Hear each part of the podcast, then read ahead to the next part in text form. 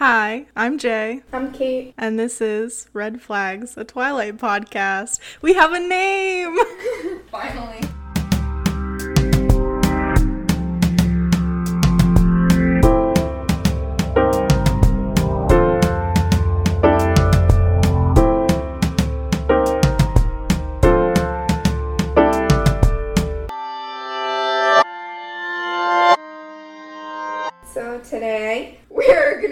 Talking about chapters 10 through 12. So we have interrogations, complications, and balancing. And they're all equally terrible. They're all doozies.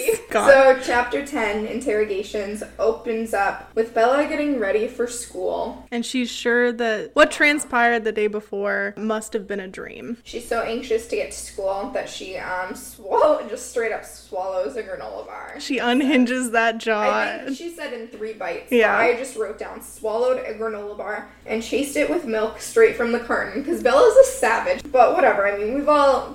I think everyone's guilty of doing that at least once in their life. oh, sure. Not just at didn't admit. 17. Just not me. So she's getting ready to leave for school, and Edward's car is just in the driveway. And I'm just curious did he just sit and like wait for her to come out? Right. What was his thought she process? Doesn't. She is very surprised. Um, once she gets in the car, she talks about how Edward slung the jacket that she had worn the night before over the Passenger, yeah. of the passenger seat for her. And because he's not wearing a jacket, he's wearing like a sweater or something. She starts talking about his muscled chest, and all I can think is this boy, this boy, that's right, boy, B O Y, not man, he's a boy. He died at 17. How many jacked 17 year olds did you know when we were in high school? Like, Not a ton. Yeah. Zero. I don't think anyone was jacked in high school. He died at 17. So how muscled could he be? Is my question. Maybe maybe something about being a vampire like dehydrates you so your muscle definition gets better. Yeah, I don't like it. I don't think that's. I don't. She's also still a creep and still sniffs the jacket. For this chapter, we also have. Um, we've started a tally of the different smiles that Edward has. The the smiles he puts on display for us. So, some of these were in previous chapters, but a lot of them were in this chapter alone. So, we've seen his smile be impish, which is in this chapter,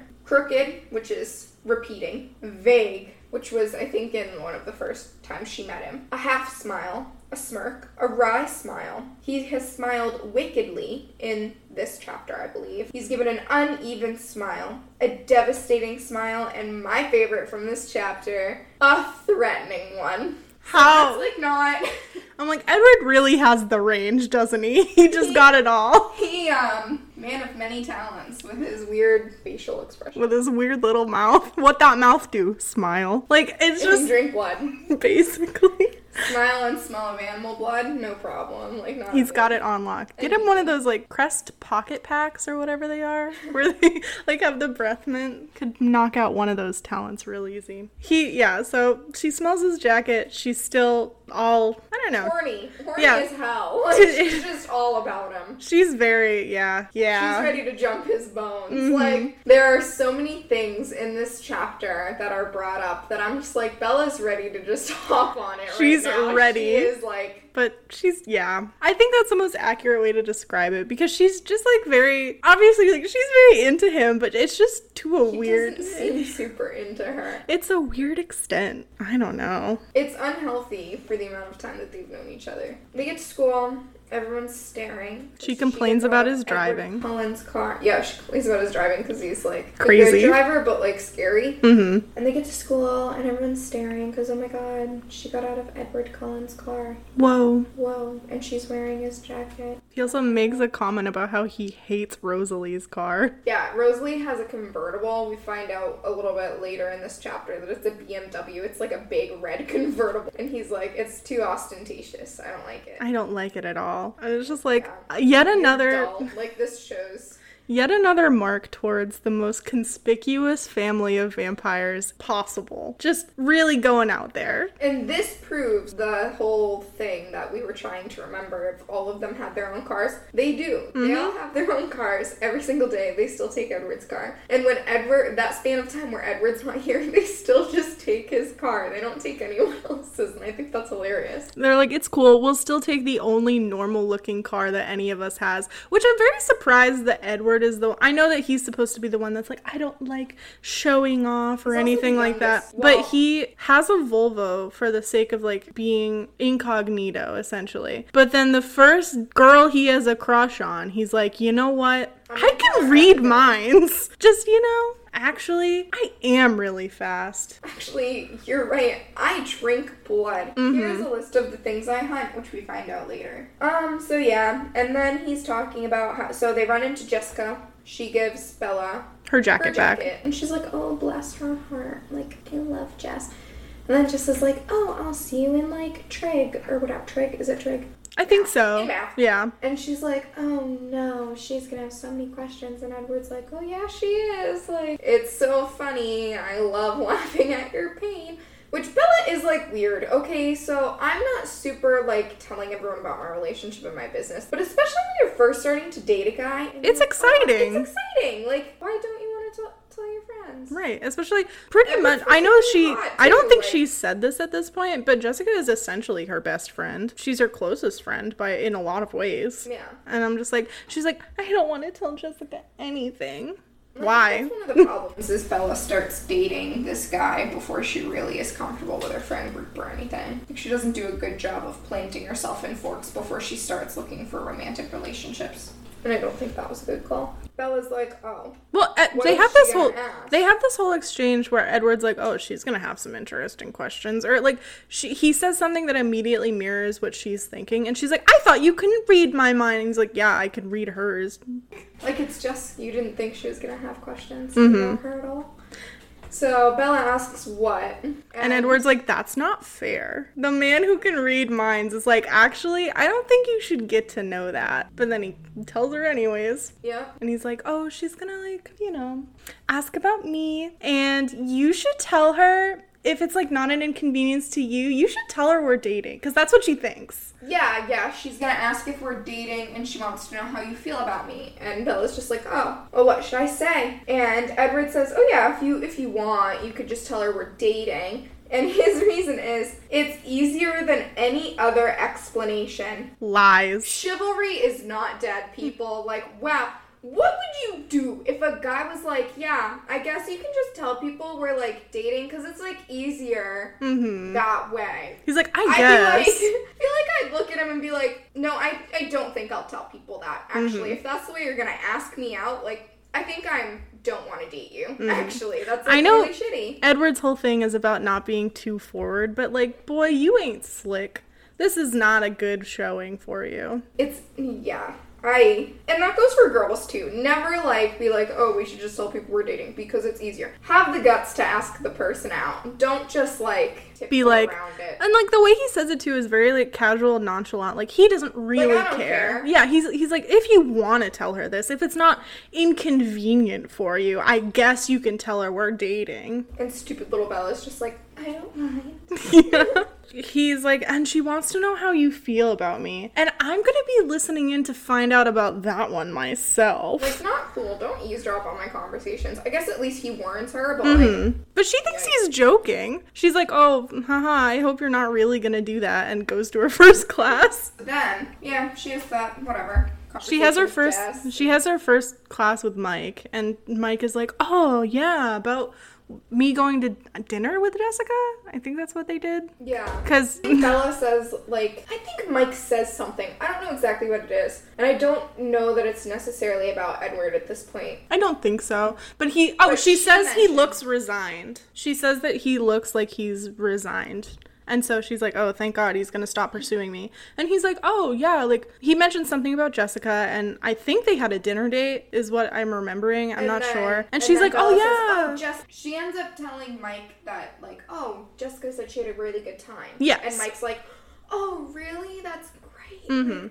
Tail wagging like ooh, Ooh, yeah. golden retriever. Thank goodness. So like he's I guess in Jessica now. He's So, like, "Oh, thank cool gosh." If I were Jessica, I'd be having none of that though, because like he tried to get with your best friend first. Right. But yeah, he's like very. One thing, okay, this is kind of a side note. Eric does not make a showing in this chapter. He hasn't for a while Mm-hmm. since he asked Bella to prom. Yeah, really. Well, at the very least, he gets me- at the very least he gets mentioned, and just not mentioned at all. I'm like, hmm, Eric's gone, I guess. Yeah. Not worrying about him. Well, she hasn't And- been sitting with them at lunch. Isn't uh, Eric the one who's gonna go to the dance with Lauren too, or is that Tyler? No, that's Tyler. Okay. That's why Lauren hates Bella. Mhm. 'Cause Oh, yeah, like, yeah, "Hey, Tyler, I'm the prom." Bella to prom, mm-hmm. and she's like, "Mm, I think not. thought." hmm Uh, but yeah, so Which she. is like a really crummy. Sorry, it's a really crummy thing to be telling people Mhm. when like you're about to go to a dance with this girl. Exactly. like a- He's like, oh, that's gonna be my next conquest. Like, oh, dude, come on. yeah.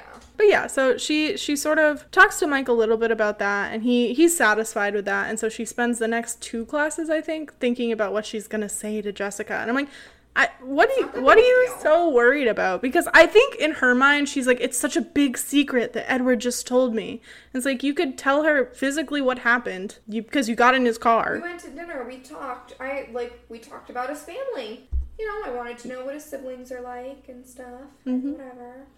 But in her mind she's just like how am I not going to like immediately tell this huge secret? Well, like it's Or she's just like, I just don't want to talk about Edward with Jessica. And she also thinks that Jessica is like very jealous of her, which, Which is just a be, it's a weird look. I don't know. I Jessica I think has a little bit of that in her, Well, but yeah, because Edward wasn't interested in her, and it's Mhm. like this new girl comes in, and Mike was interested in her and settled. Edward, who she'd clearly tried to like Hook get up to with at notice one point. refused, and all of a sudden it's like all the guys that Jessica surrounds herself with and hangs out with, and like all the guys that she wanted are now like, ooh, Bella. Bella.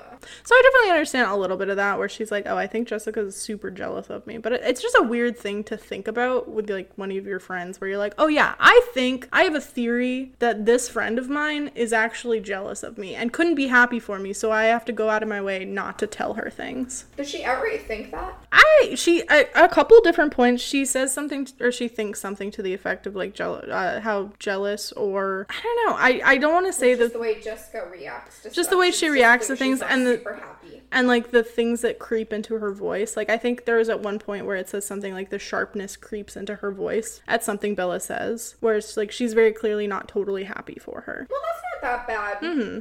on Bella's part because it's like you know, like Mm-hmm. it's pretty easy to tell when your friends are genuinely happy for you and when they're like, "Oh, yeah if you know anything Yeah. about them this book ruined the name Bella for me." a little bit Fun fact. Fun. Uh, but jessica is all over bella just like edward told her that she was going to be bella doesn't actually ever tell jessica that they're dating like edward suggested which i think is really funny Well, another thing is like Edward was like, "Oh, she's wondering. She's probably gonna ask," and Jessica doesn't ask, so there's like no reason to. yeah Also, she went on one date with him, and all of a sudden they're dating. Mm-hmm. Like, do you know how many dates I go on with guys before we're steadily dating? But like telling someone, I think a big thing too is Bella's like, oh my god, we're dating, and like he told me to tell people that we're dating. But also like in Edward's time, like I hate the way that dating is looked at now because Mm-hmm. it's like, oh, dating is just like you define the relationship, you're together, that's it, boyfriend and girlfriend. Whereas like what dating actually is is going on dates Mm-hmm. and getting to know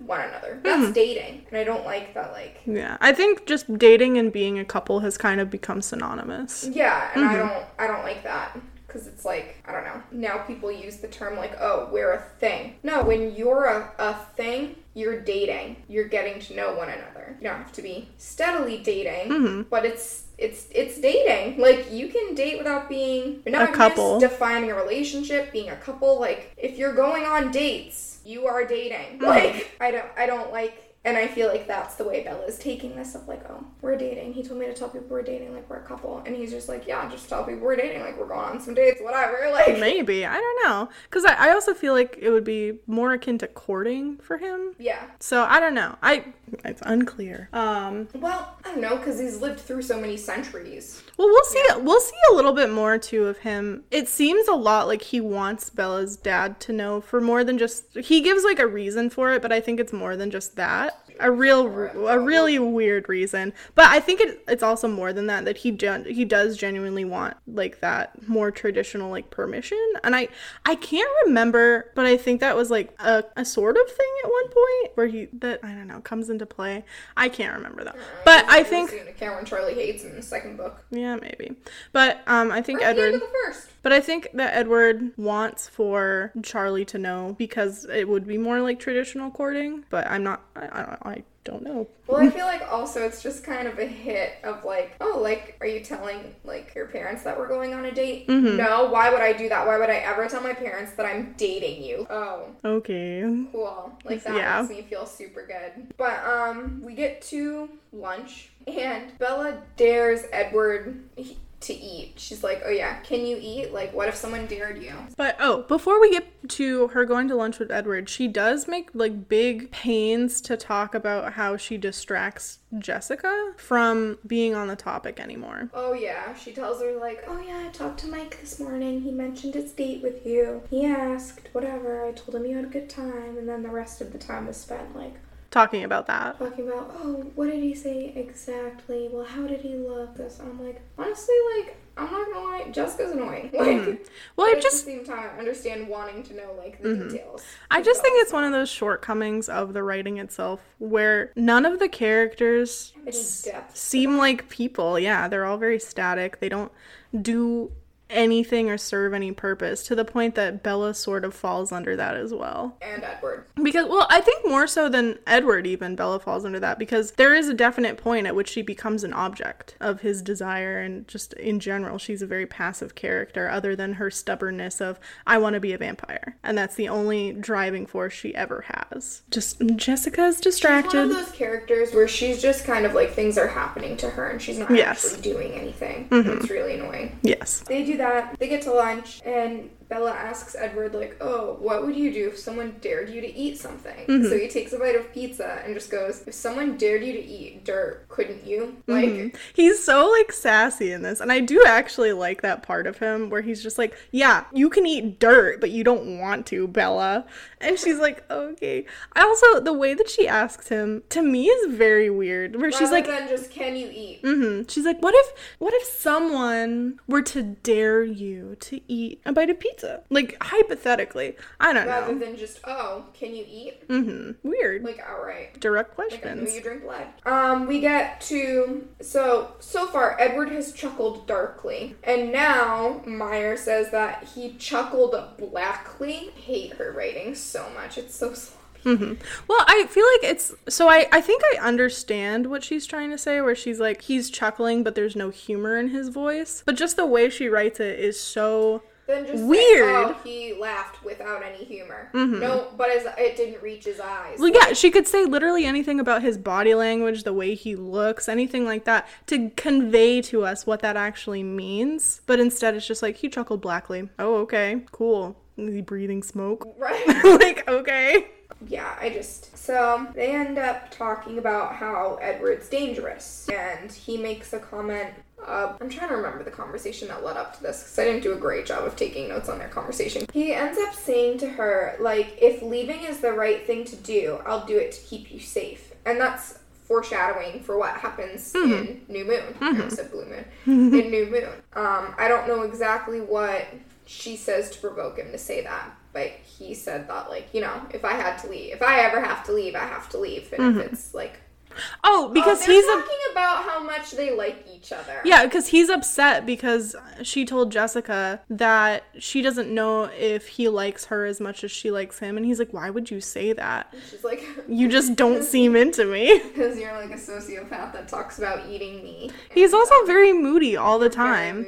He's just like angry with her very constantly. Rather than like we know that he's actually more angry with himself than Mm-hmm. anything, and kind of angry with her for not having like Fear. any common sense. But like he's very mood swingy, so he ends up saying that, and we do see that happen in Blue Moon. So Blue Moon? Blue Moon. So I hope you've all read the whole series because if not, we're gonna ruin all of it for you. Woo. So then it goes into they're gonna go for their little trip. Mm. And instead, Edward's like, Well, it's gonna be too sunny. I mm-hmm. can't go to Seattle. If you want, you I would prefer you wait for me to go to Seattle because of your car and also because I'm like majorly obsessed with you and can't stand the idea of you being away from me because I'm possessive and crazy and you should run. That was almost his exact words actually. Phrasing. Yeah, Adding a couple things in. you're in there. And um, I mean, that's what I got out of it when he was like, "Oh, I'd prefer you don't go without me," and instead of being like, "Because I don't think your car will make it, like we can go another weekend," but no, because like I don't trust you to like live without me. She does remind him that she used to live in a city that's bigger than Seattle. And she's like, I was fine there. And he's like, Well, I just think your number's up here. What do you mean, Edward? Your number was up first time I met you. Yeah, we're going back to that where he's just, I just think that your time is past now because I, I, I'm sure, like, in his mind, he's like, Oh, I'm protecting you. But it sounds very much like he's like, Because you should have died when that car hit you. like, he's just very, like, menacing. In um, Port Angeles. Yeah. So he's like, oh yeah, but if you want, we can like hang out or whatever. And she's like, oh, and you can show me what you mean about like you not being able to go out in the sun. And he's like, yeah, Yeah, sure. I sure. and he's like, but you should tell your dad about it. Like, tell him that you're gonna be with me. And she's like, why would I ever do that? And his response, I kid you not, Oh this God. is in quotations right here. To give me some small incentive to bring you back. And Bella's exact responses to that is, I'll take my chances. You stupid girl. What do you mean you'll mm-hmm. take your. What? Right? Like, if someone was like, you need to tell someone you're gonna be with me to give me an incentive to bring you back alive, would you just be like, nah, Mm-hmm. That's be cool. good? Or And it's very like, weird- I think I'm gonna go. Because there's very obviously a double meaning to those words of like, he's like, oh, I'm like being weird and possessive of you. You. but at the same time, he also means like, I could kill you at any moment. And she's like, okay. Give me a reason not to. Mm-hmm. Girl, bet. Give me a reason not to just bite right into that jugular. And he keeps making big like pains to emphasize the idea to her that he's like, if you don't want to go, if you have second thoughts about this because we're gonna be alone together like you should we should cancel if you're not comfortable with that because i'm not 100% sure I, I can control myself and i'm like edward bad luck Then he just shouldn't be like. offering it I don't think Edward would offer it if he didn't really think he could control himself. I think it's like this might be one of his like little attempts to get her to be like, "Oh crap, mm-hmm I'm in danger and I need to stay away from him." I think this is like one of those things where he's like, "Well, I've given up on being good, so I'm gonna try every chance I get to make her have some sense because like Mhm. I've decided I can't do it, so someone has to." that's possible. But unfortunately, Bella has no sense well is an idiot, so. Mm-hmm. so we're just two peas in a pod So I here of took it like that too, which I'm like Edward. If you should have just stayed away from her, Right. Like, you even said. Well, he's very like there this whole thing where he's like I have to protect you and like I think in his mind too that's part of how he's justifying not getting himself away from her where he's like I have to protect her. But what he's doing is so selfish because at any point he very realistically could go away and like leave the situation entirely because he knows that the only two options for him if he stays are that he kills her or she becomes a vampire. And, he's just he like does that in book two where he finally makes the decision, and I'm like, by then it's too late. And Mm-hmm. Yeah. that's selfish too because you've roped her in yeah, so deep and made her fall in love with you, and now you're just like, I'm leaving, and it's not a discussion. yeah, I'm going to dip Like you're not. so I know what's best for you. And it's always like that with him, where he's like, I'm just gonna make this decision on my own. I'm not gonna take into account anything else. And I'm not gonna take into account how Bella might feel about this. Even though I know, realistically, that the first moment I knew what would happen, and Alice told me, and I the, should've my whole left. family told me that we could leave, that we should have just gone. But because in my brain I was like, oh, I can't bear to leave her. I can't bear to do that. I can't bear to spend a moment. Had a conversation with her. hmm And he's just like obsessed with her from the start. And it's just completely selfish. Well, I think at the beginning too, they talk about how like Rosalie didn't want to move and like everyone was pretty okay with it, but like it meant they had to start over. One of the reasons he decided to stay because he's like, I don't want to make everyone start over mm-hmm. and have to restart high school. But again, like, this is Midnight Sun, by the way, like the original draft of Midnight Sun we're talking about. I think all of that too, like in his mind, he's like, oh, I'm not going to go because Rosalie doesn't want to start over. I'm not going to go because of this, this, and this. He's making when, like, excuses. you know, they're all gonna have to start over soon anyway. Then they start talking about like Bella asks, "Oh, why did you go to Goat Rock. to Goat Rock?" My dad said it's not good Mm-hmm. Because there are bears. there are bears, and Edward's just like, "Yeah," and she's like, "But you go there to hunt, right? But it's like not a good place for hunting or anything because of the bears." And he's like, Mm-hmm. "Yep," and she's like, "Oh my gosh, you hunt bears?" And he's like, yup. And her her biggest issue with this is that it's not hunting season. not like this dude can take out a bear and she's like well do you like bring guns and stuff? And he's like no, No. She's like so you hunt bears without weapons? And he smiles and meyer makes sure to mention him flashing his teeth that are normal teeth so mm-hmm. like pointless but whatever and he's just like oh we have weapons But he's like, oh, but the law is very specific about how hunting season with guns isn't allowed. So we're good, actually. Like he's very like smug about it, where he's like, we follow the law to the letter. And I'm like, no, you don't. What are you talking about? You evade taxes every time you move. Yep But he's like, oh, but we made sure that it's fine. And it's like, did you now? Did you? Interesting. Yeah, it's just he makes sure to he's like, but don't worry, like we make sure we're going to places with like overpopulation problems. And I'm like, wow, that's Mm-hmm. comforting. That you take down whole grizzly bears in overpopulated areas. Mm-hmm. I also don't think that grizzly bears are overpopulated. Much like wolves, because they're a predator, they get overhunted. yeah, and mountain lions. But also, it's a big show about how he's like, oh yeah, I went hunting with Emmett, so my strong." brother, and we're really strong. And he really likes grizzly bears, so that's why we do that. And like, if you want to picture Emmett hunting, picture two bears fighting each other. And she's just like horrified. well, she's horrified, but she also looks back at Emmett and she's like, the muscle wrapping around his body. She's like very like ogling him all of a sudden. She's like, ooh, I Emmett. picture him getting his shirt ripped off by a grizzly. Ooh, baby. But then she turns back to Edward and she's like, I can't picture it. I'm like, girl, me either. That's hilarious. So, yep, and then she's like, okay, so Emmett's favorite is bears. So Bella, like, to avoid talking, takes like another bite of her food, which she eats really slow, by the way. Mm-hmm. And then she drinks more soda. Does all this girl drink is soda? I know. I'm like, she must be so dehydrated. Maybe that's why she smells so good because her blood sugar level is through the roof. Then she says, oh, well, then what's your favorite? And he says, mountain lion. And I'm just like, of course, of course it's mm-hmm. mountain lion. And then she's like, oh, so Emmett looks like, like, is this her version of dirty talk, by the way? Mm-hmm. So Emmett looks like a bear when he's fighting. What do you look like? And he's like, I guess. He like flirts back kind of. He's like, I guess it's just like preference has to do with fighting style. Like, he's like, I'm a mountain lion, I'm a Bella. lion. Mm-hmm. Yeah. And I'm just like, oh, this is so uncomfortable for me. So then Bella's like, oh, I can't picture it. And he's like, well, too bad, 'cause we're pretty hot. I'm paraphrasing. Um, He's like, we're, we're pretty good. and um, so on the whole hunting matter, Bella's like, is that something I'll get to see? First off, just before I tell you Edward's reaction, which I'm sure we all can guess, Why? what a stupid question to ask. Just like, is that something I'll ever get to see? Like you viciously tearing open animals with bare teeth. Mm-hmm. Like this isn't your father's fishing trip where you're just gonna go and he's gonna have a net and he's gonna be like, "Oh look, honey, it's a bass." He's Or even a hunting. Mm-hmm. hunting trip where it's like, yeah, stand behind me while I shoot this deer. It's like I'm ripping it open with my bare teeth. Mm-hmm. Like the real wild animal in this situation is me, and you want to see that, Bella? Edward predictably goes, absolutely not. Mm-hmm. And then she's like, but why? And he's like, well, you see, you stupid little human. Um, when we hunt, we hunt like animals. Animals hunt with their senses. So like, I'd kill you. Mhm. He's like, just so you know, I definitely rip your throat open first, babe.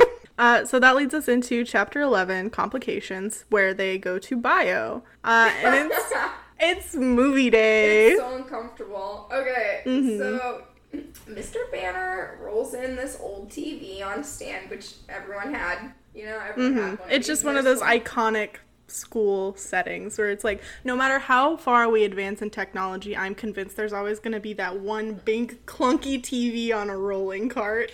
We're gonna have like holograms, and they're gonna be like, "Hang on, let me bring out this big like." Let me box roll in the VHS player. Good times though. Good Mhm. times. So Jay took notes for this chapter, and it's she wrote, "It's a real take your girly to the movies kind of moment."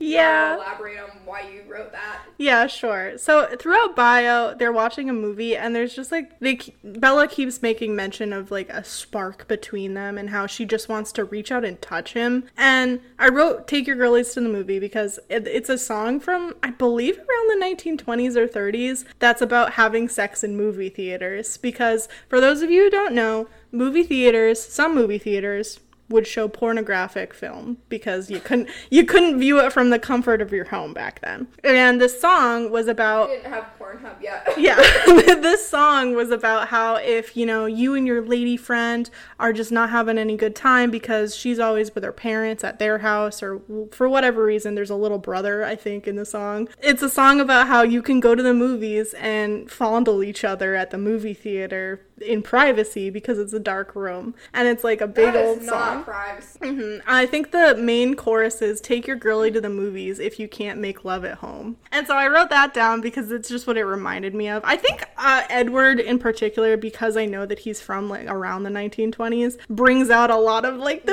These are kind of a sexy thing for him. It's yeah where well i think that like that's just what it reminds me of or like things like that because of just the way he acts because he's so strange she does look over at one point and he's mimicking her like he's full on messing with her at one It's funny. point It's actually so I normally hate their relationship, but they have like good little blurbs of Mhm. like, oh, if this is what it was like That's all the time it would be great. But she looks over at one point because she's thinking about how i think she's thinking about how much she wants to reach out and touch his face. She looks over and he's like mimicking her exact posture and he's looking over at her. Like he's just like ma- having a good time messing with her. really funny. and she keeps making mention we mentioned this a little bit where we're sort of like a little bit confused about this spark between them that she keeps mentioning because So there's this chapter because they mention it twice, Mhm. and this chapter. Mhm. But this one, I took it more as like, so they're sitting really close together. And have Mhm. you ever been on like a date? Because I've been on a date like this. Mine was at the drive-in, where you're just like sitting there, you're really close to each other, and there's like a tension between you where you just want to reach out and touch the other person, but you know you shouldn't yet because you're not there yet. It's like sexual tension build up. Yes, and I, I think That's, that what I took it as this time. Right. I think- I'm unclear. Well, I think that that's pretty much what she means. But there are just some instances where she says it where it's like It's almost painful. yeah, it sounds almost like a physically electric spark between them. And so I guess part of because they he refrains from touching her, I think because he's oh. cold and he can feel her heartbeat. Just Edward shuffling in his socks on the rug before he sits down next to her. That's it. I don't know why that came into my mind. I'm just like, So she mentions it almost like it's an actual physical attribute that happens when they get close to each other. And I almost wonder if it's one of those things that's like somehow an ability and a not ability, similar to like the way that he can compel people to do things, I, which I think maybe has to do with his age and that he knows how to charm people. That's what But- he's doing to her, kind of. Like A little she's kind bit. of reflecting his desires. he Mhm. definitely shows it. Oh, later. of course. Uh, and so I almost wonder if it's something that kind of lies in between, where it's like it's not technically a vampire ability, but it's like uh almost like a symptom of being as old as he is and uh, like experienced with like manipulating people as he is. Yeah. But I don't know. Well, yeah, because then he walks her, like, the movie comes on, and they're both, like, really relieved when it's over. Like, Mhm. it sounds exhausting, the type of stress that their bodies are going through sitting so close together. And that's what confused me. I feel like it's very common to, like, sit next to someone and be, like, with that tension, especially if you're new to each other. Mhm. It's like, but it doesn't really physically exciting. exhaust you. no, it's like, it's like almost like boiled over anticipation. You're sitting Mhm. and you're just like, when's it gonna make the move? it's gotta happen. Mhm. And then if it doesn't happen, you're just like, I, I think that that could make sense, but it also is one of those things where it's like, why would you feel that in the context of school, where you're like, oh, we're in public, we're at school, and watching I'm just waiting, scientific and. I'm waiting for him to make a move. Well, I don't think it's like make a move, but it's it's like one of those things Because like, mm-hmm. have you ever gone to like a date to the movies or whatever, mm-hmm. and you're just like, man, if there weren't people here, this is what I would be doing. Yeah. But like, you can't, and it's mm-hmm. that kind of tension. Maybe. I don't know. Like just like physically sitting close, it's just she wants to reach out and touch him. She knows she shouldn't. They're in school. It's not appropriate. But like the desire's there, and specifically to touch his face, which I'm like, that's like weird. kind of weird because I've never been sitting next to someone and being like, oh my god, I just really want to touch your face. Like, oh yeah, like hold your hand, maybe kiss you, whatever, touch your face. I just want to mm-hmm. put my hands right on it, like just right there. Slap them But cheeks, then- but not those ones. It was a little. Oh my god. that hurt. Got it good. But then, so Edward walks her to class. They walk there in silence, and then he looks super conflicted when he when they stop outside of gym. And he reaches up and like finally just like brushes her face. So it's interesting that like the whole time she's like, "Oh, I really want to touch this dude's face," and then it becomes very clear that that's what he wanted to, and mm-hmm. that's where I see where you're like, "Oh, maybe it's like one of those things where you can kind of influence people and stuff a little bit," because it's Yeah. interesting that she wanted to do so badly exactly what he did. So it's clear that that's what he wanted to. Yeah. I think it's just one of those things that's like a little bit of a gray area for me personally anyways because it's not something I don't I don't think it's worth really going into on Meyer's part anyways. Like I'm not saying like oh Meyer should have explained this because I don't think it needs to be answered. It's just a curiosity I have. You know what I mean? Yeah, it doesn't need to be answered. It's just it's an interesting take on it. Um, so then Bella's in gym with Mike, and she's on a team with him for Badminton. badminton. Poor boy. Why would you do that to yourself? But she's confused as to why he would still want to be friends with her, which is very interesting. Because he's a nice guy. Right. She's just like, I don't understand why he would like want to be friends. And I guess like I don't know. It's I, I definitely understand the concern of like, oh, maybe this guy is only being friendly to me because he wants to date me kind of thing. But like, it's oh, very clear resigned. Right, but it's like it's very clear, I think, from Mike's actions that even though he is clearly like, oh yeah, I, I could see myself dating Bella, that that's like not his only goal because he still genuinely cares No, about it's her. one of those things where it's like, oh, I like her, she's cool, I'd like to date her. Then she's like, mm, no. No. And he's like, okay, well, she's still cool. Mm-hmm. Like, the fact that she doesn't want to date me and isn't interested doesn't mean she's not a cool person. Personally, I don't think she's a cool person. I don't know what Mike is seeing, but like, from Mike's take, I feel like that's what's going on. Yeah, I feel like it, he doesn't really have like dastardly intentions or anything like that. I think he is genuinely interested in being friends with her still. And I don't know, she's like confused by this for some I feel reason. like everyone's had a friend like that where it's like, oh, We could date. could date, but we're not going to, and that's fine. Mhm, and like that's just the situation. But I she's say that, I don't know who my friend would be. So she, yeah, she's flabbergasted by this for some reason. And then he immediately, he's like, oh, so Cullen. And she's like, oh, Jessica must have told him. He saw you at lunch sitting with Edward. Why are you immediately mad at Jessica? Yeah, and like, so what if she did tell him? What's the big Right. deal? It's like you're you're a public relationship. Not a relationship, but like you're publicly like seen together. Why is it a big deal to you that other people are like, "Oh, hey, so this one group of people that nobody talks to, you're like friendly with them now." And she's like, "Oh my god, that's none of your business." Yeah, and she's really cranky with Mike about it too, because he's like, "Oh, so you and Cullen, huh?" And she's like, "That's really none of your business, Mike." Like, mm-hmm. really jumps down his throat right away, and he's like, Mm-hmm. Okay. whatever. Like, I don't like it, whatever." Mhm. And she's just like, kind of goes off on on him a little bit, but like not a ton. It's like a tiff. And then she's like very plain to be like, "Oh, Mike and I had a fight. We had a fight. He's gonna be so mad at me." And I'm like, I mean, he should be kind of upset with you because you were a total jerk. But I wouldn't call it a fight. Mm-mm. It was a tiff. It was like a one sentence exchange each, and I feel like that does not constitute a fight. No. Uh, but she's supremely mad at him. like, okay, Bella. Edward is waiting for her when she gets out of gym. Yeah, she's all like paranoid because she's like, do I meet him at his car? Do I do this? Do I do that? Should I just walk home? And I'm like, what? Should I just walk home? Should I just walk right past the parking lot and go home like on foot? And I'm like, what kind of Thought like what process. is her problem? Why is she? uh, Yeah, because she's like, oh yeah, I know that he like gave me a ride to school, and he would logically also know that like I don't have a car here right now, but like maybe I'll just save us all the trouble and like walk home instead. Like, why? Yeah. Why is that your like, thought don't know, process? it's not a big deal. You go outside of gym. If he's not there, you go meet him at his car. Mhm. If his car's not there, you get a little upset and catch a ride home with one of your other friends. Right? like, I know. She doesn't even think of that. She's like, oh. then you walk. You know what I mean? But like, why is she just like, I don't know what's going on. Maybe I'll just walk home and avoid him. I, I I think that's interesting too. She doesn't even consider like getting a ride from any of her friends, despite the fact that we know Angela and Jessica both have cars at the very least. If she doesn't want to ride with Mike And Tyler. and Tyler, yeah, and his little Sentra. Well, like, another thing is for how obsessed she is with him, she tries to avoid him a lot. And I think that's Weird. weird. Mm-hmm. Really weird. It's something, but he is waiting for her. It, as Yeah. as it happens, she she exits the gym and he's there, and he's amu- he's amused and irritated at the same time somehow. Because of Mike. He's like, Mm-hmm. oh yeah, Newton's starting to really get on my nerves.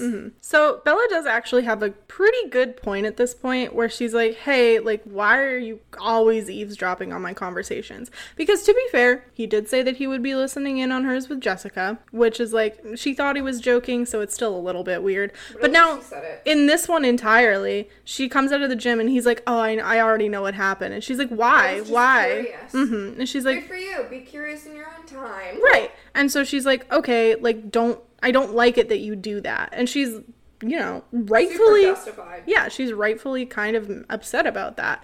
And he just immediately brushes it off. He's like, I, I, I just wanted to know. Okay. Who See, can. but she's so quick to reside because Mm-hmm. she's like, he's like, "Are you still mad?" And he, she's like, "Yeah." And he's like, "Can I make it up to you?" And she's like, "Well, you can make it up to me by letting me drive on Saturday, so I don't have to explain to Charlie me being picked up by a guy or whatever, and by not doing it again." And he's just like, "Or you could drive on Saturday, and I'll just really mean that I'm sorry. And he won't, he won't say that he won't do it again, no matter what. And I'm just like, Edward, come yeah." on. And she's just like, "Okay, I figured that was the best I was gonna get." And I'm like, Quit. teaching young girls to settle. Not cool. And that it's okay if someone is invading their privacy. Mhm. I don't like that. Not No. a good look, Meyer. Not a good look at all. But on the ride home, he does he reveals the instinct secret that we accidentally talked about during lunch. Uh, but he he reveals that same secret, and she's like, "Oh, okay, cool." So they get there, he pulls into the driveway. They talk for a little bit back and forth. And Edward is like, oh yeah, same thing tomorrow. Like, I'll pick you up kind of thing. And uh, it's my turn ask a bunch of questions. And she's like, oh, okay, whatever. And then he is like, okay, so you better go now. Like, kind of get out of my car. Mm-hmm. leans over her, reaches to open the door, and just stop. Their faces get kind of close together. They're staring at each other, lost in each other's eyes. Seem electricity flowing through them, and all of a sudden he reaches over, flings her door open, and is like, "You better go. Like, Mhm. get out of my car."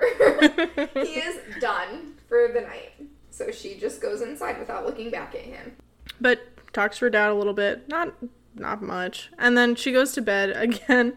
And she has another dream about him, but this time I think I wrote it down how she describes it, but it's like vivid and electrifying or Thrilling something. and electric. Yeah, But, like, she doesn't explain it. No, but she's like, it's not a bad dream this time, and I'm like, okay, girl. Thrilling and electric. Says mm-hmm. this, actually. Oh, he also tells her to sleep well again because he's like, hmm and there's like a point where he's like some, something Oh, yeah, about how she's like, asleep. Bella, like she's about to leave, and he goes, mm-hmm. Bella, and she looks back, and he just goes, sleep well, mm-hmm. and pulls away. He says something. It's like he's saying it as an inside joke to himself, which is like it's an inside joke because he's going to watch you sleep, Bella.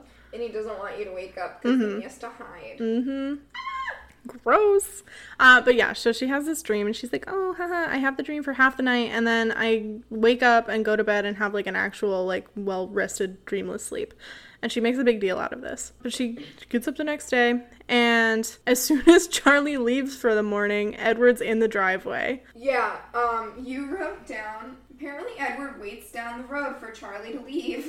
Well, that's what I. That's the only thing I can picture is like he's just literally like, I don't know, idling his car down the street so Charlie can't see him. And he's like, I'm gonna focus on his thoughts, and then as soon as they're far enough away that I can hear them, I'm gonna whip into that driveway. yeah. Like he has this whole thing where he's like, you should tell your dad that like I'm gonna take you somewhere that we're going somewhere together. he But at the same time, ac- accidentally, I'm putting quotes around it, mm-hmm. cross paths with him. Right, like he makes great pains to like not drive, like not show her dad that she's being driven to school. And so I'm like, Edward, what is your actual, what is your deal? It, I don't know. It's very weird to me. Edward keeps up 20 questions. And they, They does it again the next day. Yeah, they have bio together. The same thing happens. Edward sits a little bit further away from her this time, but And she and Mike still don't talk. Yep. He walks her to gym silently and then silently just brushes her face. Which Again. I'm like, I don't like like I have oily skin. Don't touch my face. you know what I mean? Like you're gonna cause a breakout. Mm-hmm. Cold fingers. Blech. So then he drives her home again. They don't go into really any of the questions he asks her because he asks her about like Renee and she just keeps saying how exhausting it is that he's asking her about herself and she has to admit to him that she likes topaz because those are the color that's the color of his eyes or something like that. And she says something about how she looks towards the Cullens again and they all aren't talking to each other. Um Which is weird. mhm. yeah, he he just keeps asking her questions and it's a pretty uneventful day. You wrote, um, because he's asking 20 questions, Bella really has an opportunity to have a personality and even be poetic about why she misses Arizona. Mhm. But Meyer just summarizes. She doesn't give the girl a chance. And I do have like an actual example of this because there's something in I'm going to read a passage and there's just something in it that really almost hits it on the mark for me. It really almost does it. This is her talking about Arizona. The high keening sound of the cicadas in July, the feathery barrenness of the trees, the very size of the sky, extending white blue from horizon to horizon, barely interrupted by the low mountains covered with purple volcanic rock. The hardest thing to explain is why it was so beautiful to me. To justify a beauty that didn't depend on the sparse, spiny vegetation that often looked half dead. A beauty that had more to do with the exposed shape of the land, with the shallow bowls of valleys between the craggy hills, and the way that they held on to the sun. I found myself using my hands as I tried to describe it to him. And there's something about she that. doesn't describe it to him. No, like there's not- something about that passage that really almost hits the mark for me where I would really it would all come together for me at this point. If up until this point every time they talk about her every time Edward mentions her he's like you're not like other girls. You don't think like other girls. You don't act like other girls. And this really almost gets me there where I'm like okay maybe she is really thinking about things in this like deep understanding way that's like wise beyond her years. And maybe I could justify it if there was more even similar to this but every time that everything isn't exclusively about how much Bella worships the ground that Edward walks on, Meyer just goes right over it. She's like, this is the only passage we really get about Phoenix or Arizona in general. And it's so. about why she so much misses it. Mm-hmm. and it really almost gets there about how, and there can be a lot to be said in this about the way that she talks about beauty that has to do with almost negatives in a way like if you're talking about negative artwork Yeah. where she's like it doesn't depend on the de- on the vegetation that looks half dead whereas like here the vegetation is what makes the landscape unique what makes everything beautiful there is like everything in between where it has to do with the sky and the hills and the valleys. Okay, I can really see the way that Bella is trying to think about things and the way that she's very thoughtful. But instead of really getting into it, we skip over that and instead get another lament about how she doesn't like moss. And it's just so disappointing because it really like I think Meyer has so many moments where she like truly almost gets there where Bella has a real chance to have a personality and a real chance to, to be be a believable person. yeah to have an inner mind and like an inner space that really resonates as something that's truly like deeper than the average person Well, because that's something too. It's like, okay, so we grew up in a really small town, Mm-hmm. and honestly, I'm I'm all set with like the really really small town vibe for a while. But like looking back on my childhood and stuff, there were really great things about it that you wouldn't see or know unless you had lived there. exactly And like we don't get that from her. Like that's a huge piece of her. That's where she grew up. And Meyer just makes no effort no to like really delve into anything. it Mhm. It's just Because Oh, that could be very intimate for both of them, I think, too. Even if Meyer really wanted to tailor it back to, oh, how much she loves Edward, because that's what everything is about. Even if she really. gone on one date. Right. If she really wanted it to tailor back to that, it could really open up more possibilities for getting to know both of them in a scene like that where they're talking about, you know, how they grew up and the things that they remember. And he doesn't have to go into detail if she doesn't want him to reveal that he's from, you know, the 19 early 1900s. But there's just so much there I feel like that's left to be desired where it's it really I I can definitely understand the appeal of some of these things because they really almost get there, but at least for me they never quite reach that point where I truly believe that Bella is a person with her own like really deep inner thoughts and feelings Yeah, that don't all revolve surface. that don't revolve around Edward. Yeah, no, she's not. She's not an authentic person.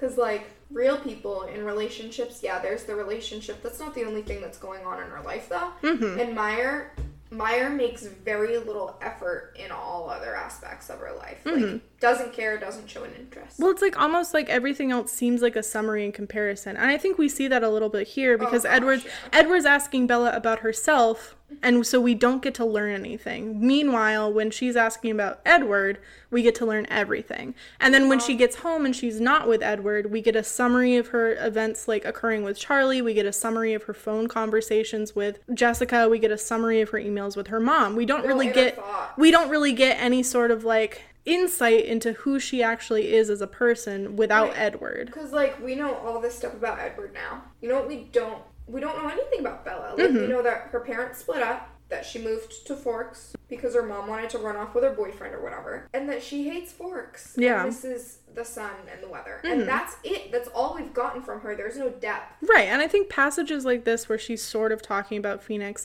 and where we sort of scratch the surface of her being like a witty, sarcastic person exemplify that there was at least a little bit of effort put into like, oh, here are the things that Bella like makes up Bella. But they're so scratching the surface. They're just touched upon and not really actually developed enough for for me personally, I guess. But well, they're like when they're talking about her parents like not being together. Mm-hmm. It's just oh, they're not together. Not like oh, it was really difficult growing up that way without my dad. Or like oh, I preferred it. Or Mm-hmm. oh, I uh, she clearly preferred to be with her mom. She doesn't say why though. Why she preferred to not be with her dad.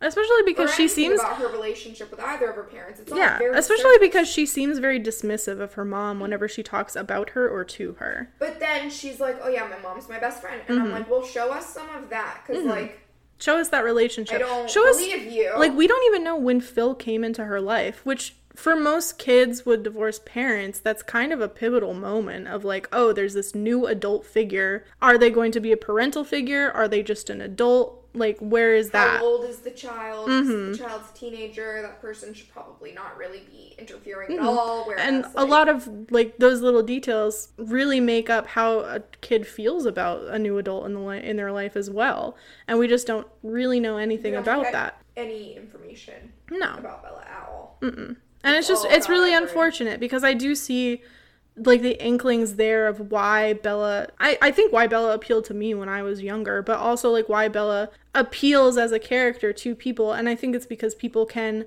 where people can sort of see bella as this person there's enough of her there that you don't all feel always like she's an object but there's certainly enough missing that anybody can imprint any sort of personality onto her that they want and i think that's why she appeals to younger audiences and young girls Because you can kind of make Because- the whole like backstory of her almost. Yeah. like, you're given literally almost nothing to work with. Right, and you can make up anything in your mind about her, essentially, that you want. And everybody likes to think of themselves as not like other girls, and everybody likes to think of themselves as having like a deep emotional inner self. And she keeps saying that she has that, but she doesn't show it at all. And I think that's part of why she's appealing as a character, but not at the same time, not as a character, where it's like she's a non character, but she's appealing because you can give her any attributes you want almost, Yeah. and they fit. It almost makes you think of those like choose your story books Mm-hmm. where it's like, oh,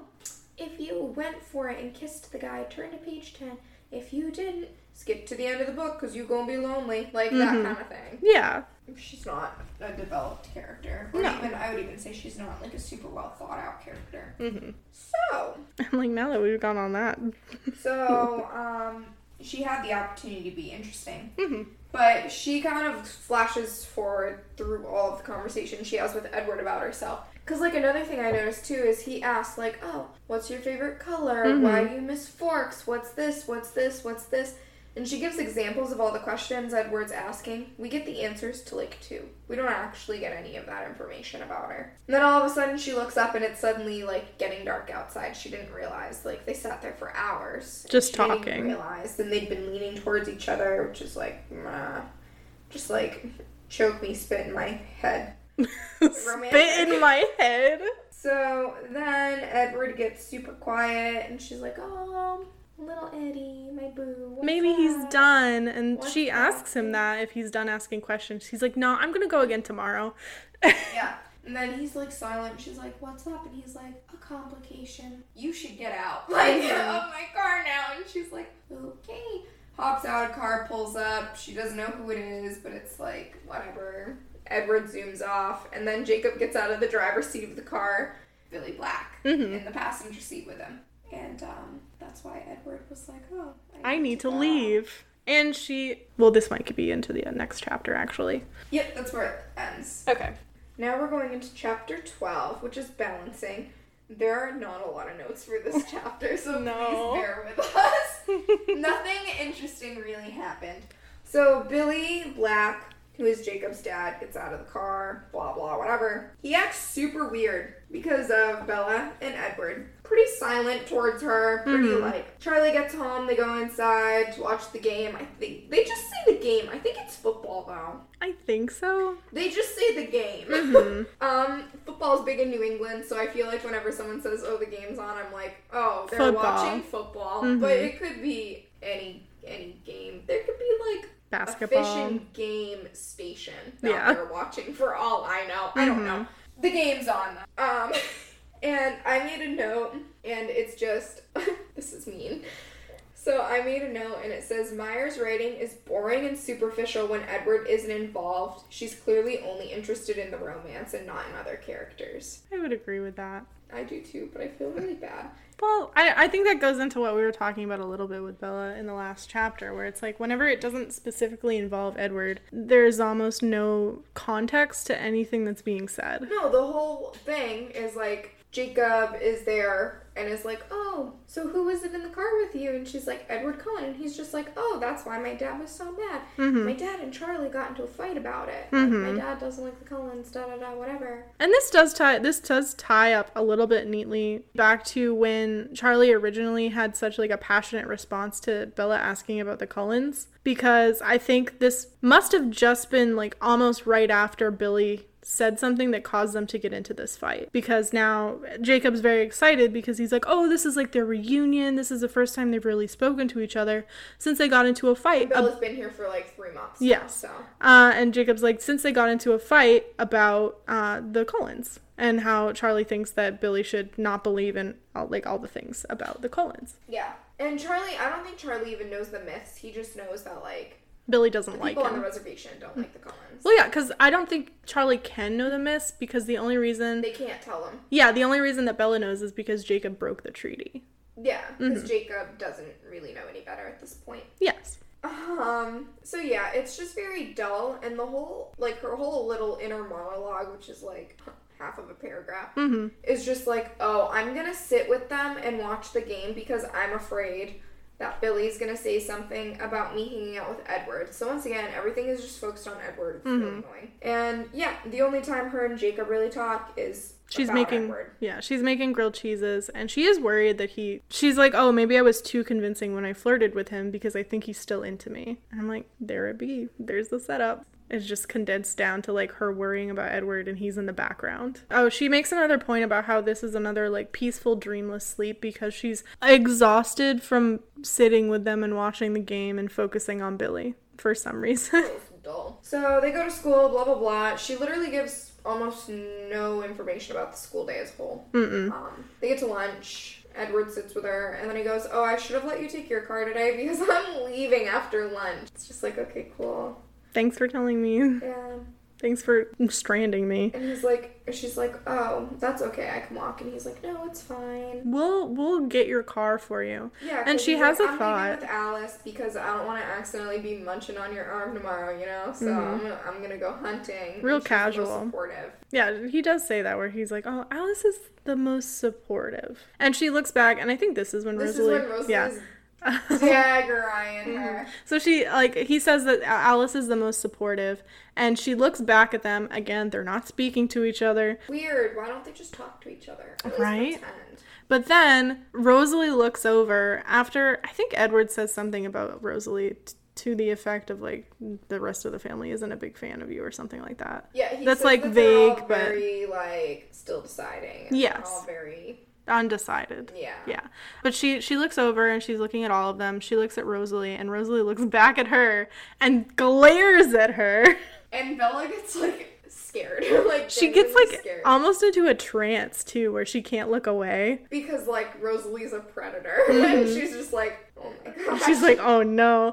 And then Edward hisses and it's fine. Uh, yeah, Edward hisses under his breath, and Rosalie looks away, and I'm like, Bella's just like, oh, thank goodness, and I'm like, now this used to happen in our school sometimes. The where people would hissing. just randomly hiss, and it's it's weird for it to happen around Mm-hmm. you. And I'm just picturing like sitting at my lunch table with my friends, and one of them just under their breath going.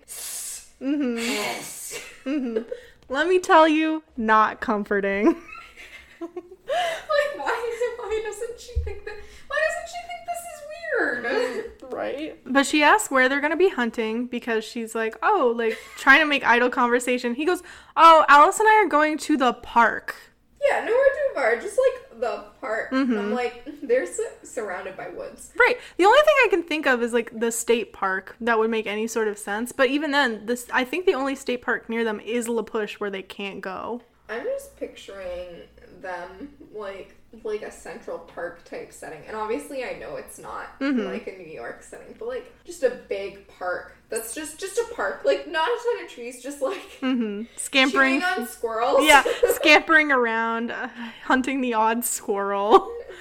There's like a kid in a stroller a few feet away. Like it Maybe a just. Yeah. Like, It just I don't know, something about it strikes such an odd image. all fours with the squirrel in their mouths, Mhm. like a cat or a dog. Yeah. But Edward does make a point. He's like, "Oh, we'll bring your truck to you. We'll bring your truck to you." She is not concerned at all about the fact that he has to break into her home to get those keys. She even says, she's like, no, it's fine, I can walk. And he's like, no, no, we'll do it, we'll do it. And she's like, okay, fine. And then she even says, I was pretty sure I left the keys to my truck, which this is really weird to not mm. take better care of your car keys, your mm-hmm. one set of car keys, but whatever. Pretty sure I left them in the pocket of my dirty jeans I had worn a few days ago because mm-hmm. she hasn't driven herself to school in a few days. And that now they were underneath my pile of dirty laundry in my mm-hmm. hamper. And she's not Even concerned. Even if he were to break into my house, he wouldn't find them. And I'm like, Why is this the thought process we get a detailed look on? That's what I want to know. not,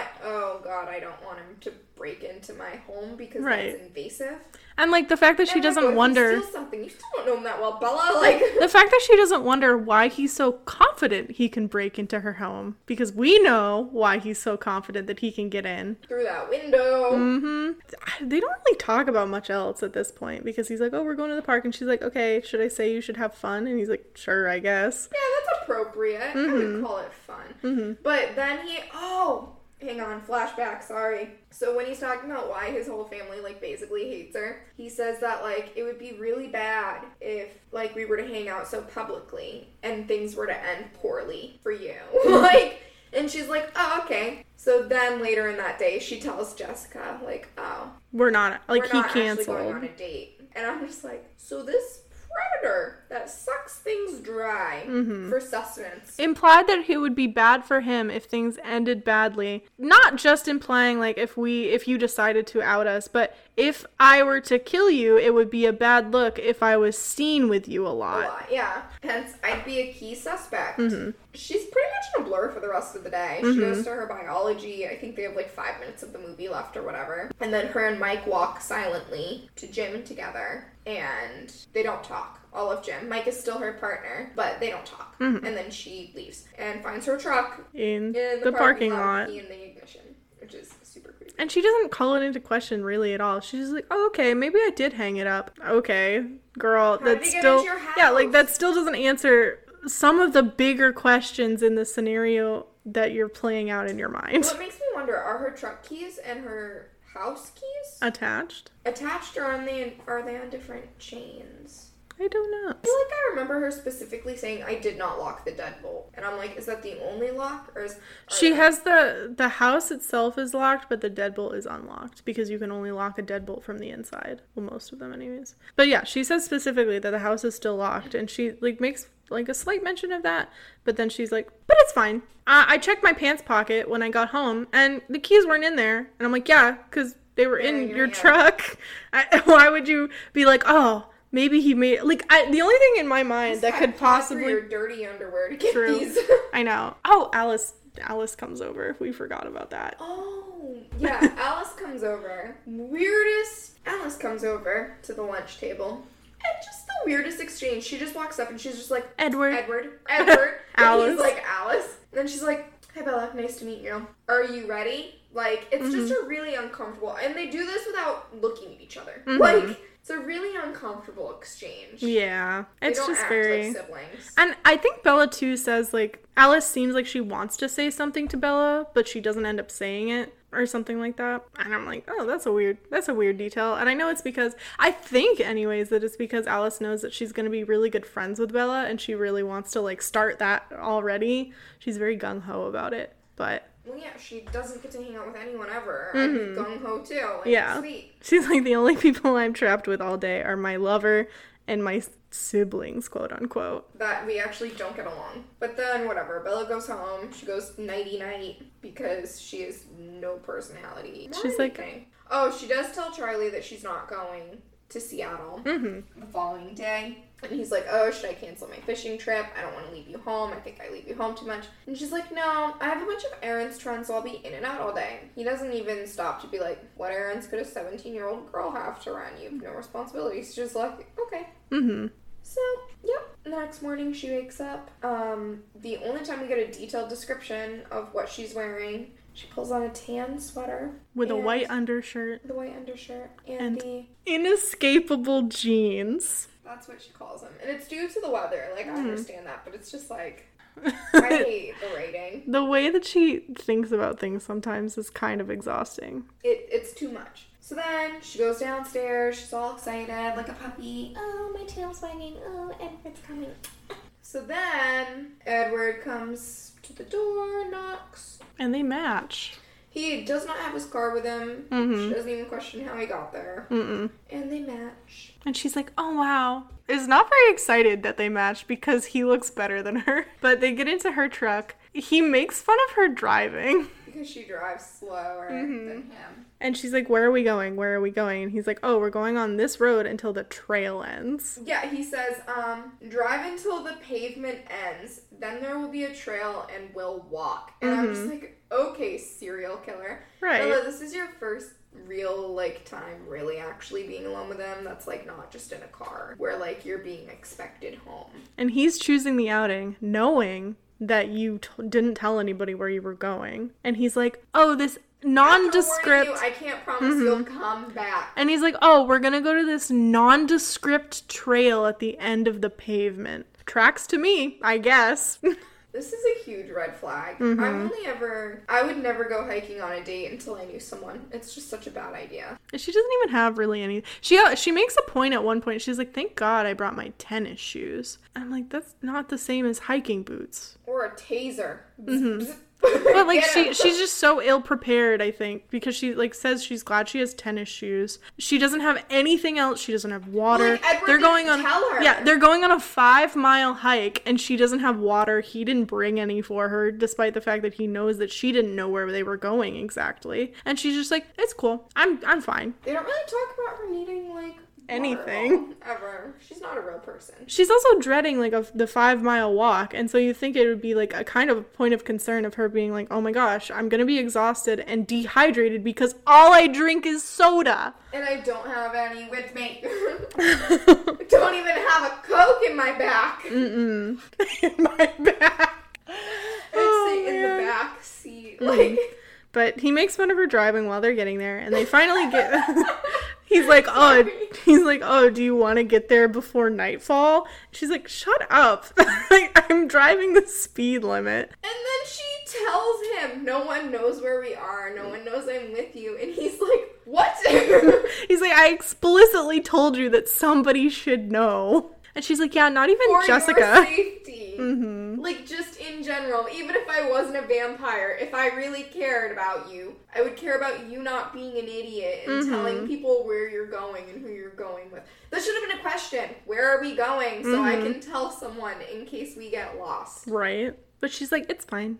And he's like, no, it's not. And I'm like, honestly, Edward, I know that you're being creepy, but you do have a point. He's got so many points. He's he's the problem, but he's also like gives the solutions to the Mhm. problems he creates. yeah. He's like, here's the simple answer. And she's like, "Here's the actually, no. I'm not good for you. Clearly, you should stay away from me." And she's like, "No."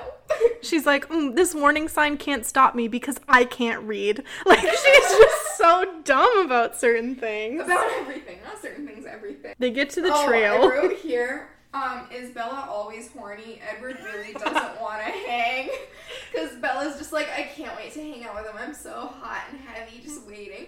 And Edward's like, you can cancel if you want. Do you want to cancel? You should think of canceling. You should think also, of not coming. oh, also, we forgot to mention every time she exits the gym and sees him, she does like a weird little shudder thing. Like she exhales. It's yeah. called a release. yeah.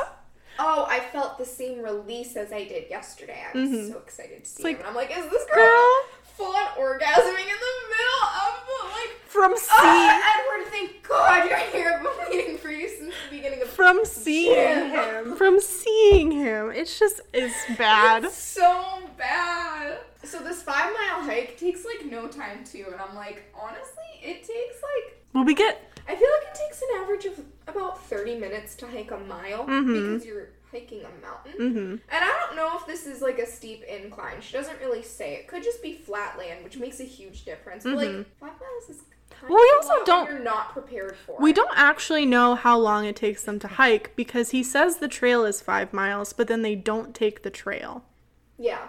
So I don't, I have no clue. It's like it, a couple hours at least passes because she observes like the time moving and like how the clouds clear up. Because he's like, oh, we're going to go to a place where I'm going to show you why you can't go out in the sunlight. And when they leave, it's not sunny, but then by the time they get there, it's sunny. There's ti there's a They passage of time. the whole time. They Like, don't- They yeah, talk. they which don't- is really weird. They don't really talk. He takes off his sweater and she takes off hers, and his his undershirt is open, and she's like, "Oh my god, his muscles!" And Is it open all the way? Because I thought it was It's, just like, like, unbuttoned. to the mid. Like the top was unbuttoned. I don't know. Some of it's unbuttoned because she has this whole thing where she's like, "Oh, the ivory neck leads perfectly down into his chest." Like, what did you think he was gonna have a reverse farmer's tan? like, what did you think was gonna happen? But he, yeah. So his shirt is unbuttoned. She takes off her sweater. They're hot, and they don't talk. Oh no, Edward's not. Edward mm-hmm. does not feel temperature. That's true. But you know, they they don't really talk and for some reason even though he's super impatient with her driving, she makes a point to say that he's really patient with her as she stumbles through the woods. And you'd think that that would be his chance of like, "Oh, let me just like straight up drag you, carry you." right. like that would be his in of I being like, does "Oh, that on the way back. I'm I think sure. so." But it's just one of those things where I'm like, why are you making her take this whole arduous journey where you can see that she's not really enjoying herself? Because it's me. Yeah. He's like, mm, my amusement. So they end up at this clearing. Bella's like, oh my god, it's beautiful. There are bunnies and flowers and the sun. And she just runs like, well, walks because she, she has no excitement about her at all. So she just walks to the middle of this clearing and she's like, oh my god, it's beautiful. There's grass. There's stuff like flowers.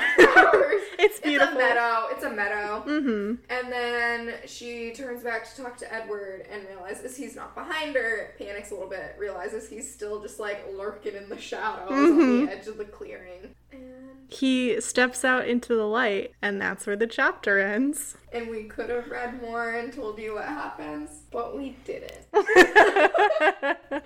Because at that point we were both just ready to be done. We did our three chapter Ugh. quota. we got it. But yeah, I think I don't know. I think though if there wasn't as much repetition of like the actions she's taking, I It would have been such a quick chapter. Well, it's one of those things where, like, of all the things that he asks her that she summarizes, that it could have all been handled in one chapter as opposed to, like, prolonging it over the course of a couple of days. And I understand as far as, like, the timeline, maybe it makes more sense for it to happen over a couple of days, but they've Yeah, 'cause you can't just established. skip all of school. Yeah. That's the thing. Stephenie Meyer doesn't like. She's not like, oh, Bella has to go to school, so like, I'm gonna talk a bit about her friends. And Mm-hmm. Yeah, I'm gonna like she has going use on. the environment to my advantage and talk about her time. It's almost She's like, like, no, she's like, oh, as fast as we can through school because the big thing is the date with Edward. it's almost like she's like, okay, we're gonna make the setting of most of this story be in high school because she's a high schooler. But instead of using that environment to my advantage and writing it into the story properly, I'm going to treat it as an obstacle and just get around it in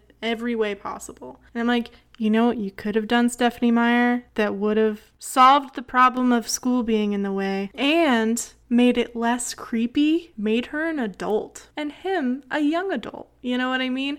If like Yeah.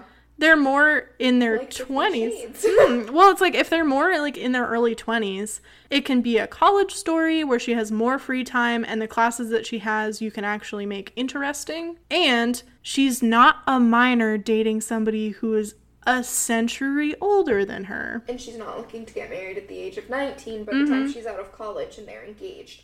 She's going to be like 22 like to 20. 25. 23, Mm-hmm. yeah. But it's just I don't know. It's very I it feels like there was a lot of opportunity that was squandered because the wrong setting was chosen for no reason because it's like one of those things where it's like okay she's in school and that's an obstacle so we have to write around it. But i'm the writer and i can decide whether or not she's in a high school or not but i'm going to keep it in there and still just make it an obstacle that i'm writing around. I think this would have been better if they were young adults Mm-hmm. and it had been written from the in general differently Well, I mean, I guess it was technically Fifty Shades of Grey is, was a Twilight fan fiction, so I guess technically that version has been. Mhm, somebody thought of it you know? But i don't know. It's just i i feel like if you're gonna have a setting you better use it to its utmost capabilities and i feel like that's why a lot of like And if you can't write that setting, Mm-hmm. don't. well that's why a lot of i think a lot of like high school stories take place in boarding schools because it eliminates the issue of parents and that's why so many of them do that where like they, they there's not as much control being exerted over them and when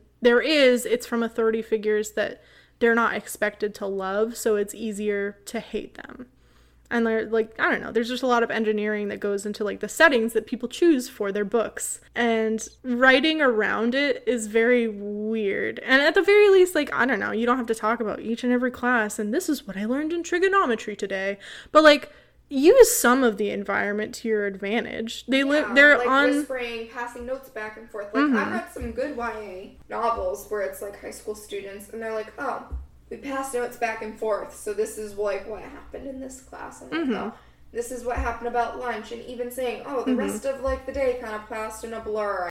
But yeah, so it's just like there there are ways to integrate whatever sort of setting that you're choosing whether she meant for it to come across that way or not that's just how it reads is that these things are obstacles rather than things that she's utilizing in a novel there you could do so much with it and yeah so so I, I feel like we're we're getting down to a point where a lot of the ways that this book could have gone and the opportunities that were in it. We're hitting a lot of those now. And so I'm interested to see. I, I was also wrong. We don't actually meet the whole family in these three chapters because I said that in the last part. But we barely met Alice. Yeah, we've sort of met Alice, but not fully. But yeah, so I think we're getting to that point. Obviously, in the next chapter, we're going to see why Edward can't be in the sunlight. And I have some questions when we get to it.